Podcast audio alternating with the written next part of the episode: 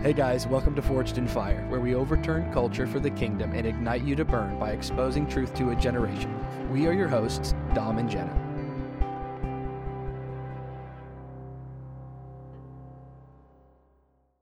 Welcome back to the podcast, everyone. Episode 13. We're going to change it up tonight. We're going to go for more of a personalized podcast. Oh, we are. We're going to glorify God through testifying about his goodness.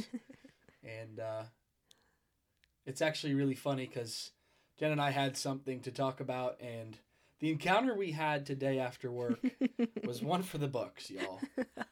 And I just feel like there's probably a spiritual reference in there somewhere. Not trying to over spiritualize every situation we walk in, but maybe this is just humorous to somebody. Maybe you can just laugh with us. Maybe somebody can relate. But I get home from work today and go to the restroom, and the toilet doesn't flush all the way. Going, oh, that's interesting. So I plunged it and tried to get it to go down and it did go down a little bit, but didn't go all the way down. Now, for those of you that don't know, I did work for a plumbing company for about a year and a half, and have some extensive uh, training and experience in toilets and the way things operate in the toilet system and the life of a toilet and all of that. So, Toilet life. I go to my little three-year-old, and I say, Elias, did you put something in the toilet today? And his response immediately was, Yeah. Now, here's the deal with Elias. He will say yeah because of attention. Sometimes I'll ask him, "Did you hit your brother?" and he didn't hit his brother, or I'll say, "Did you, you know, do something?" and he'll be like, "Yeah," because he's like, I- I think it's more of an attention thing. Wouldn't you say he says that sometimes? I don't know. I mean, he's definitely honest. yeah. He's an honest kid, but I wasn't expecting him to be like being truthful about this. I asked him if he put something in the toilet, and he said, "Yeah." I asked him what he put in the toilet, and he said the roller. I was like, "The roller? What's that?" No, wait. First, he says his bingo, which, if you don't know, the show Bluey, there is a Blue Heeler cartoon TV show, and this dog Bluey has a little sister named Bingo, which is like one of Elias's favorite toys that he plays with all the time. They say he's Bingo, and Levi says he's Bluey, and then there was like three other toys he named. he named four toys total that he put down the him later, toilet. I was like, "Where did you put your bingo?" He was like, "In the garbage truck." I was like, "What So garbage truck?" He said the away. green garbage truck. So meaning he like threw it away and they took it, Oh no. which I don't know when he would have done that. so, anyways, y'all, we're Help just us, Lord. we're just processing. So I uh, I realized that he probably did put something in the toilet by the way the toilet was manifesting a half flush, meaning there's something lodged in the toilet preventing a full flush. So I'm like, okay, What's I that could mean, call Lord? a plumber, pay the, the the the service call to get them over my door threshold, which is usually seventy nine to hundred. or you just take the whole thing off yourself. Or I can just go, you know what? That year and a half of working for a plumbing company is going to pay off today. Okay? so I pull the toilet apart, literally take the tank off the toilet, take the base off the toilet, put it in the shower, in the in the bathtub, and lo and behold, the blue roller had manifested. Now it didn't just fall out like it was, you know, ready to come out because it was in there who knows for how long jen and i were at work today and he just you know they'll, they'll use the bathroom by themselves. We don't really monitor them unless they you know call us for help. Until now. and until Until now. setting up security cameras. Oh no. that's weird. Guys you're gonna get raw and real tonight with us okay?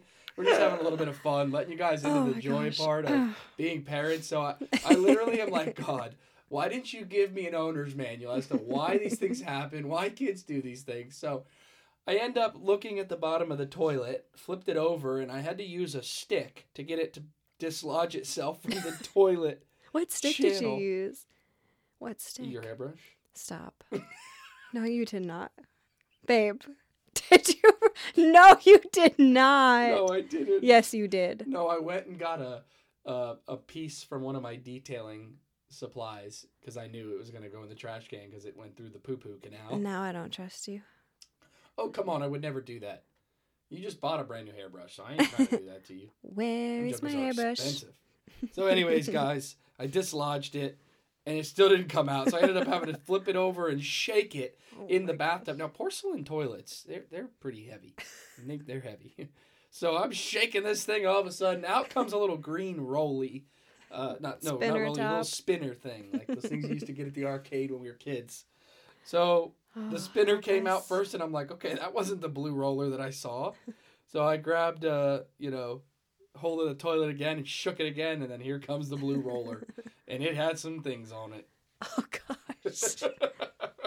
they do not need to know Yeah, we're not gonna go there. But guys, that's the the short story tonight that just brings some humor and uh, I feel like y'all need to know more of our parenting stories. We have so so many. guys. Here's another cool story of Elias.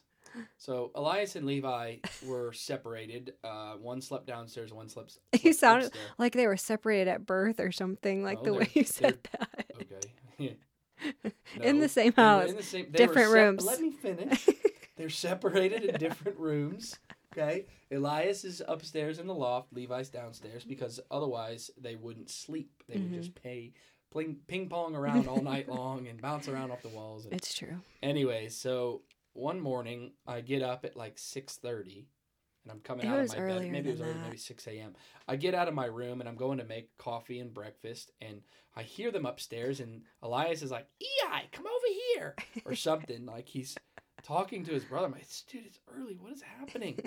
so I sneak up the stairs because I hear them playing with their tablets. So not only A, Oh my gosh. did they sneak their tablets from the charging spot that we had, which has now been moved to our room? Thank you, Jesus. And I, the door is cracked, and I just peek my head into their loft. And guys, I thought I was seeing a mirage, but Elias and Levi had helped themselves to some things from the freezer, some elements. Elements. We're taking communion. Take the element of blood and bread.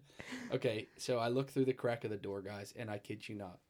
Levi and Elias each have a Ziploc bag filled with raw ground beef. Like flattened because we, you know, you buy the bulk and then you split it into small packages. and put it in the freezer. And so I'm looking at Levi and he's got his next to his game and you could tell he hadn't touched it, but it was starting to thaw out like it had been there for a bit Ew. and I, I I actively watched and it, it happened so quick I couldn't react. I actively watched Elias grab his and like slide the Ziploc down like it was an ice cream cone and just begin to gnaw on the raw ground beef. Raw meat popsicle. Guys, I did not know how to react. It's 6:30 in the morning. I haven't had my coffee. I haven't really even probably said good morning to the Lord yet. Not your eyes aren't even and, like. and here I yet. am seeing strange visions but they were not visions they were realities oh, welcome to our life, y'all. all, all this to it's say good times. our kids are absolutely They're wild. They keep us on our we love toes. them but man that was a story for the books Can you imagine how we were for our parents, though? I know, think we about were the, the youngest things- and our ki- our siblings were much older than us so Yeah, my siblings tell me stories all the time. oof. my, my siblings don't tell me many stories I've heard some stories about you. stories we're not going to tell for mature audiences only Funny times. Man, so uh, we hope that you guys found that humorous.